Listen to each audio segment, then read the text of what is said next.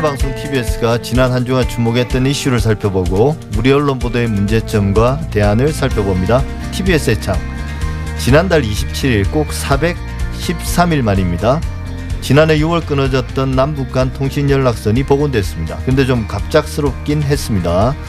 남북 통신 연락선 복원 직후 이 배경을 두고 여러 분석과 전망들이 언론사들 사이에서 나왔는데요. 오늘 TBS 창에서 이 문제 짚어보겠습니다. 신미 민주언론 시민연합 사무처장 어서 오십시오. 네, 안녕하세요. 예, 꼭 13개월 만이었습니다. 네, 일단 오랜만이죠. 오랜만에 남북 관계를 좀 긍정적으로 풀어 나갈 수 있는 그런 계기가 만들어진 것 같은데요. 환영할 만한 일입니다. 근데 어떻게 해서 지금까지 그 남북 연락망이 끊겼고 그동안 네. 어떤 상태로 이걸 계속 유지가 됐고 이제 끊어진 상태로 이거 네. 한번 좀 간단히 정리해 볼까요? 네.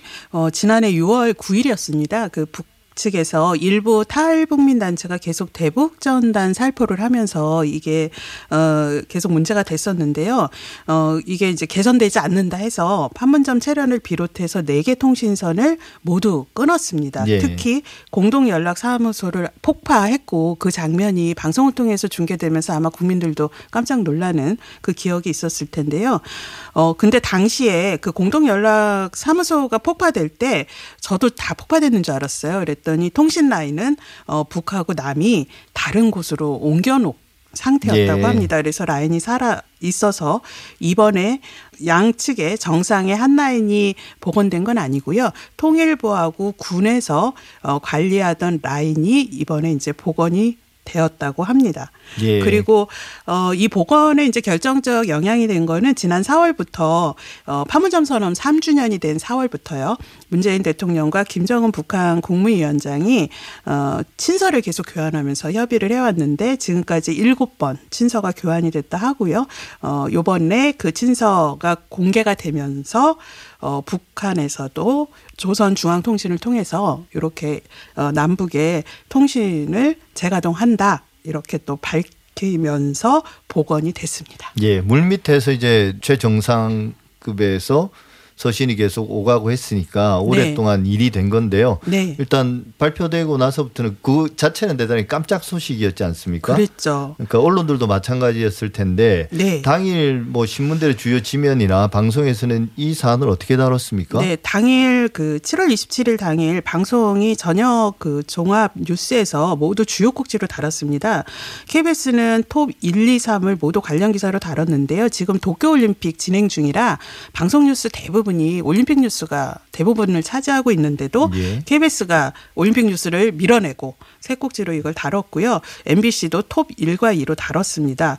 어, SBS는 어, 앞에 첫 번째부터 네 번째는 올림픽 뉴스였고요. 다섯 번째에서 이거를 다뤄서 지상파 중에서 좀 주요도가 좀 낮게 이렇게 다뤘고요. 어, 대부분 남북 화해에 도움이 되는 큰 걸음이다. 남북 관계 전환의 신호탄이다. 북미 관계 변화나 어, 임기 말 어, 남북 정상회담 가능성도 있는 것으로 이렇게 분석을 대부분 어, 했고요. 어, 종편 같은 경우는 당일 TV조선이 네 개 꼭지나 다루면서 어, 관심을 보였습니다. 그런데 이제 TV조선은 어, 야당 측이 이번 이 발표가 남북관계 개선 쇼다. 이렇게 또 일축한 거를 다뤘고요.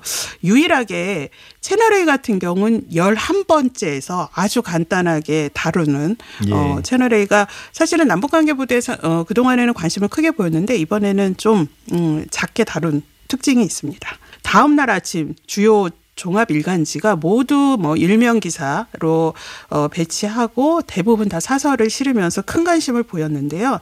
이제 특히 두 정상이 친서 교환을 하면서 이뤄진 복원이라 실질적인 남북 관계 개선을 기대할 수 있다라는 공통된 전망을 내놨습니다. 다만 어 조선 동아 등 일부 언론은 어 이번 이 복원이 어 코로나 19로 인한 북측의 식량난 또는 백신 지원의 어 필요성 등 어, 북한 의 사정에 의해서 이루어진 게 아니냐. 그리고 남측에서는 대선 카드로 이런 남북 관계 개선을 이용하려는 여당의 필요성이 있는 거 아니냐. 이런 또 해석도 내, 내놨습니다. 예, 뭐 북한의 필요성은 뭐 충분히 이해가 되고요. 뭐 식량난과 코로나 백신 문제. 근데 뭐 남한 뭐 남쪽에서 그걸 대선 카드로 활용한다는 건 좀 그렇긴 합니다. 근데 네. 이게 좀 대단히 중요하긴 해요. 왜냐하면 저도 뭐 전문가는 아닙니다만 어, 문재인 정부는 지금 임기 말이긴 하지만 바이든 미국의 바이든 정부는 이제 시작됐기 때문에 그렇죠. 그 관계를 어떻게든지 잘 풀어주고 우리나라도 정권 다음 정권으로 넘어가는 게 훨씬 그 북미 관계나 혹은 남북 관계를 풀어내는 데서 대단히 중요한 일종의 네. 주춧돌을 놓고 가는 거 아니겠습니까? 그렇죠. 이게 한반도 평화 프로세스 재가동에 있어서 아주 중요한 계기가 될 수 있는 일이라서요. 아주 깜짝 스럽게 밝혀지긴 했지만 이렇게 이게 어, 남측이 그것도 내년에 치러지는 대선을 겨냥해서 지금 이렇게 어, 남북관계 개선을 모색한다 이런 거는 저는 아주 좀 편향적인 예, 해석이다 이렇게 생각을 합니다. 그래서 이제 뭐 북한의 어떤 의도나 내부 사정에 대한 추측들은 난무하는데요. 네. 뭐 계속 이제 독서를 퍼붓다가 갑자기 뭐 복원을 했다 네. 통신선을 좀 이상하다 도대체 왜 이러는 걸까 그런데 사실 북한 관련 이슈들은 확인도 어렵고 그 내부 사정을 취재도 제대로 안 되지 않습니까? 그렇죠. 일종의 뭐 그, 그동안에 가져왔던 어떤 선입견이나 추측 같은 걸로 분석을 대체하는 경우가 많은데 네. 이번에는 좀 어땠습니까? 어, 이- 이번 같은 경우는 이게 이제 북한 관련 이슈가 나올 때는 이게 보통 이제 직접 취재가 어려운 한계로 인해서 어, 정보 발표 또는 전문가 분석 또는 외신 어, 또는 북한 매체 또는 어, 남측의 북한 관련한 취재를 전문으로 하는 매체의 소스를 정보로 보도를 하는데요. 이번 같은 경우는 아주 이례적으로 북한 매체에서도 보통 결정이 나면은 빨라야 하루 지나서 북한들이 공식적으로 공표를 하는데 당일 이례적으로 조선중앙 음, 통신을 통해서 바로 발표를 하고 또 남 측에서도 청와대 어, 수석이 바로 공식 발표를 하면서 어, 정보의 혼선이 어, 요번에는 이루어지지는 않은 것으로 평가됩니다. 다만, 어, 매체의 이제 성향에 따라서, 어, 긍정적 평가 또는 이제 부정적인 비판이나 비난을 좀 가세한 경우 이런 차이는 보였으나 정보의 혼선은 덜한 경우로, 어, 보입니다. 예. 근데 이제 우리가 앞서 이제 우리 언론들 방송과 신문들이 이 이슈를 이 사안을 어떻게 보도했는지에 대해서 개괄을 해 주셨는데 보통 남북 관계 전망을 다룰 때도 몇 가지 특징들이 있지 않습니까? 네. 일단 뭐 부정적인 사건 같은 경우는 좀 자극적인 제목들, 네. 또 불안감 같은 걸 조성하고 네. 또 이제 북한 당국이 이제 공식적으로 내놓는 그런 성명서들을 보면 우리나라 정부의 발표문보다는 상당히 거칠고 네. 극단적인 언어를 네. 사용하는 경우도 많긴 많았습니다. 네. 근데 좀 대신 또 이제 우리 내부로 보면 또 갈등이 남북 문제와 북한 관련된 사안에 대해서 갈등이 심각하지 않습니까? 네. 그러다 보니까 또 거친 말도 나오곤 하거든요. 네. 좀 그동안은 이제 그런 어떤 설전들을 중심으로 제목을 많이 뽑았는데요. 어떻게 네. 보셨습니까 이번에는? 아, 이번에도 역시, 어, 이전에 비해서는 좀 줄어들었다 볼 수 있지만 역시 이 거친 설전들이 그대로 제목에 반영이 됐는데요. 대표적인 사례가 중앙일보 7월 27일자 남북관계 개선 기대 표출 청 북 개선 폭파 사과도 못 받아 이러면서 어, 남북 간 통신 연락선이 복원됐다고 평가하면서도 북한이 개성 공동 연락사무소 폭파에 대한 사과나 재발 방지 약속은 없었 기 때문에 실질적 변화 기대하기 어렵다. 이렇게 아예 단정하는 보도가 있었고요. 조선일보 7월 28일 사설 제목은 문 정권 마지막 대선 카드는 남북 정상회담 이벤트 일 것. 이렇게 하면서 대선을 앞두고 민주당이 유리한 고지를 차지하게 한 이벤트로 남북관계 이용하겠다 이렇게 아주 거친 해석을 내놨습니다. 동아사설은 더 표현이 어좀 거칠었는데요. 북 413일 만에 통신선 복원 청 욕심내다간 다시 낭패 볼 것 이렇게 하면서요. 3년 전 남북미 정상 간에 벌어진 외교 쇼의 재현을 꿈꾸고 있는지도 모른다. 북한이 개성 연락사무소를 날려버리고 해상의 남측 주민 살해한 폐악의 기억이 선명한데 아무 일 없었다는 듯 되돌아갈 수는 없다. 이렇게 또 비난을 하면서 이게 어 아주 대결 구도로 가져가는 그 입장을 내놨습니다. 예, 사실 그 되게 대단히 어찌 보면 익숙한 형태의 그러니까 모든 걸 이제 국내 정치로 환원시켜서 어, 국내 정치로 활용하기 위해서 이제 어 북한 관련된 이슈들을 활용한다. 또 이제 북한에 대해서는 이런 문제들을 북한 내부 단속용으로 이런 사안들을 활용한다. 네. 뭐 이런 식으로만 계속 설명이 되어 왔습니다. 트럼프 네. 대통령일 때도 마찬가지로 트럼프 대통령의 국내 정치용으로 어, 북한 이슈를 이용한다 이런 말들 뭐 일부분 맞는 말도 있지만 네. 사실은 그런 어떤 기본 관점들을 우리나라 언론들 특히 보수 언론들이 가지고 있는 것 같습니다. 네. 그러다 보니까 자연스럽게 국내 정치 갈등으로 북한 관련된 사안들이 넘어올 수밖에 없는 거죠. 네. 예. 사실 그동안 남북 관련 보도에 있어서 대결 위주의 보도들이 너무 이제 계속 지적이 되어 왔고 이게 어 갈등 저널리즘의 대표 사례로 지적이 네. 됐어요. 그래서 남북 관계 보도는 한반도 평화 정책과 프로세스를 위해서는 평화 저널리즘에 기초한 보도로서의 좀 전환이 필요하다는 어 전문가들의 지적이 계속 있었지만 그 개선은 지금 아직도 속도가 느린 상황입니다. 예. 그래서 이제 우리가 언론들이 남북 관계를 보도할 때 좀 지켜야 될 원칙들을 그래도 정리를 해왔는데요. 네. 뭐 잘안 안 지켜지는 경우가 많습니다만 다시 한번 좀 확인해 볼까요? 우리가 남북 관계를 보도할 때 언론들이 어떤 어 관점에서 기- 뭐 어떤 기준을 가지고 보도해야 네. 될까요? 네, 일단은 사실 확인에 더 신중해야 합니다. 네. 이게 취재원이 대부분은 익명 취재원 비율이 높고요. 또는 출처가 불분명한 무슨 관계자 또는 탈북민 이런 취재 의존도가 높은데요. 어 더욱이 직접 취재 또는 직접 확인이 어려운 어, 보도일수록 사실 확인이 됐을 때 보도를 해야 된다. 예. 그러다 보니까 사실 대형 오보도 많았죠. 그렇죠. 그동안. 성급한 오보들이 진짜 많았는데요. 어, 특히 대표적인 게 아마 다들 기억하실 겁니다. 1986년 김일성 주석 피격설이 대표적 오보인데요. 예. 그해 11월 17일 조선일보가 호해까지 발간하면서 김일성 총 맞아 피살 이렇게 보도를 하면서요 세계적 특종이라고 자랑까지 했습니다.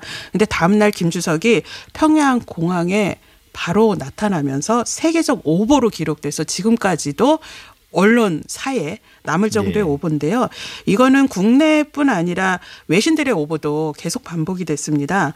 어, 대표적인 게 장성택 부위원장이 2014년 어, 총살을 당했는데 총살을 당한 게 아니라 사흘 넘도록 굶은 사냥개 120마리에게 처참하게 물려 죽었다라는 아주 엽기적인 오보를 냈는데 그 오보가 유명한 영국의 더 타임즈, 미국 타임, NBC 등 유수 언론이었습니다. 예. 어, 다행히도 그 당시 한국 언론이 이게 사실 확인이 안 되니까 인용 보도는 안 해서 이렇게 좀 엽기적 오보를 어, 한국 언론이 따라가는 거는 면했는데요. 북한 인사가 공개석상에 보- 한동안 보이지 않으면 꼭 축주성 오보가 나오는 일은 지금까지도 계속 반복이 되고 있고요. 가장 가깝게는 지난해 4월 김정은 위원장이 최고인민회의 불참하고 태양절 행사에 보이지 않자 국내 신문에서 열흘간 1,800건 넘는 건강 이상설, 위중설 보도가 쏟아졌는데 그러자 한국, 미국, 일본 3국이 진위를 확인하는 이런 또 소동까지 벌어졌는데 알고 보니 코로나19를 피해 원산에 머물고 있던 것으로 그랬죠, 예. 밝혀지는 소동도 일어났습니다. 그 따지고 보면 정말 많습니다. 그런 어떤 최고위급 인사들의 어떤 건강 이상설이나 혹은 급변설에 관한 보도들 대부분 네. 이제 오보로 밝혀진 경우 경우였지만 그런 경우도 많았고 또 이제 그냥 현성월이라든지 그랬죠. 뭐 이런 인물들 네. 주변부적인 인물들에 대한 오보들도 상당히 많았던 것 같습니다. 네, 그러다 보니 북한에 관련한 이게 한국 언론이 단독 보도 이렇게 나오면 특정 아니면 오보다 이런 또 냉소 섞인 표현이 나올 정도로 대북 관련 보도에 있어서의 신중함은 계속 요구가 되는데 아직도 어, 확인되지 않은 채 쓰는 그 취재 관행은 분명한 개선이 필요하고요. 특히 좀 이 제한된 취재원 또는 익명의 취재원을 근거로 쓰는 관행도 좀 개선이 필요하고 어 언론이 대북 관련 보도는 의뢰 그려려니 또는 이게 오보를 내더라도 누가 확인을 하겠나라는 인식들이 있으면서 사실 게으른 취재다라는 지적을 받을 정도로 적극적 확인을 하지 않고 어, 일방적 받아쓰기나 외신 베끼기를 하는 관행 이런 것도 지금 계속 지적이 되고 있습니다. 예. 어쨌든 이번에 간만에 좋은 소식이 나와서 TBS의 경우도 네. 뭐 관련 전문가들이 출연해서 다양한 어, 전망들 뭐 평가보다는 전망들이 많았던 것 같은데요. 네. 약간 좀 들뜬 전망들도 있었던 것 같아요. 네. 근데 뭐 이번의 경우도 조금은 좀 냉정하게 차분하게 살펴볼 필요도 있는 것 같습니다. 너무 그동안 남북 관계에 대해서 성급한 장밋빛 청사진 같은 것들이 어찌 보면 어, 과도한 또 실망으로 이어지는 경우가 많아서 네. 그렇거든요. 남북 정상회담 관측도 사실은 거기까지 가기에는 많은 장벽들이 있는데요. 그렇죠. 어, 네. 기대감을 키울 수는 있겠지만 그렇다고 해서 너무 앞서가도 안 될 것 같은데 삼촌님 어떻게 보셨습니까? 네, 지금 이제 사실 뭐 남북 정상회담 전망 얘기는 뭐 어, 모든 언론이 하고 있고요. 또 남북미 또는 북미로 이어지는 회담까지도 얘기를 하고 있는데 사실 이런 게 이게 너무 쉽게 모든 일이 이렇게 일사천리로 될 거라는 건 사실 또 다른 희망 고문이 될 수 있어서요. 이 복원이 사실은 이제 남북 그 대화의 재개의 어첫 그 시동이다. 다시 재개의 시동이다. 이렇게 좀 보는 게 좋을 것 같고요. 어 가장 중요한 과제인 사실 이 비핵화 관련해서 남북미 입장이 지금 달라진 게 없는 상황 입니다. 그래서 향후에 북한이 대화에 정말 적극 나서겠 것인지 그리고 이렇게 어 남북 또는 남북미 또는 북미에 이렇게 급진적 기대를 너무 또 앞서서 어 짚는 것도 좀 무리이지 않을까 이렇게 싶습니다. 그래서 이럴 때일수록 좀 더 상황을 좀 냉정하고 냉철하게 어 평가하고 분석하는 좀 언론의 신중한 태도가 더 필요하겠다. 네, 이렇게 요청하고 싶습니다. 예, 언론도 그렇고요. 뭐 아무래도 정부도 지금 네. 임기 말 우리나라도 이제 정부가 교체될 시기가 왔기 때문에 그럼에도 불구하고 남북 관계에 대해서는 조금 그 연속성 이런 네. 것들이 좀 보장됐으면 좋겠습니다. 지금까지 신미민주언론 시민연합 사무처장이었습니다. 오늘 말씀 잘 들었습니다. 네, 감사합니다.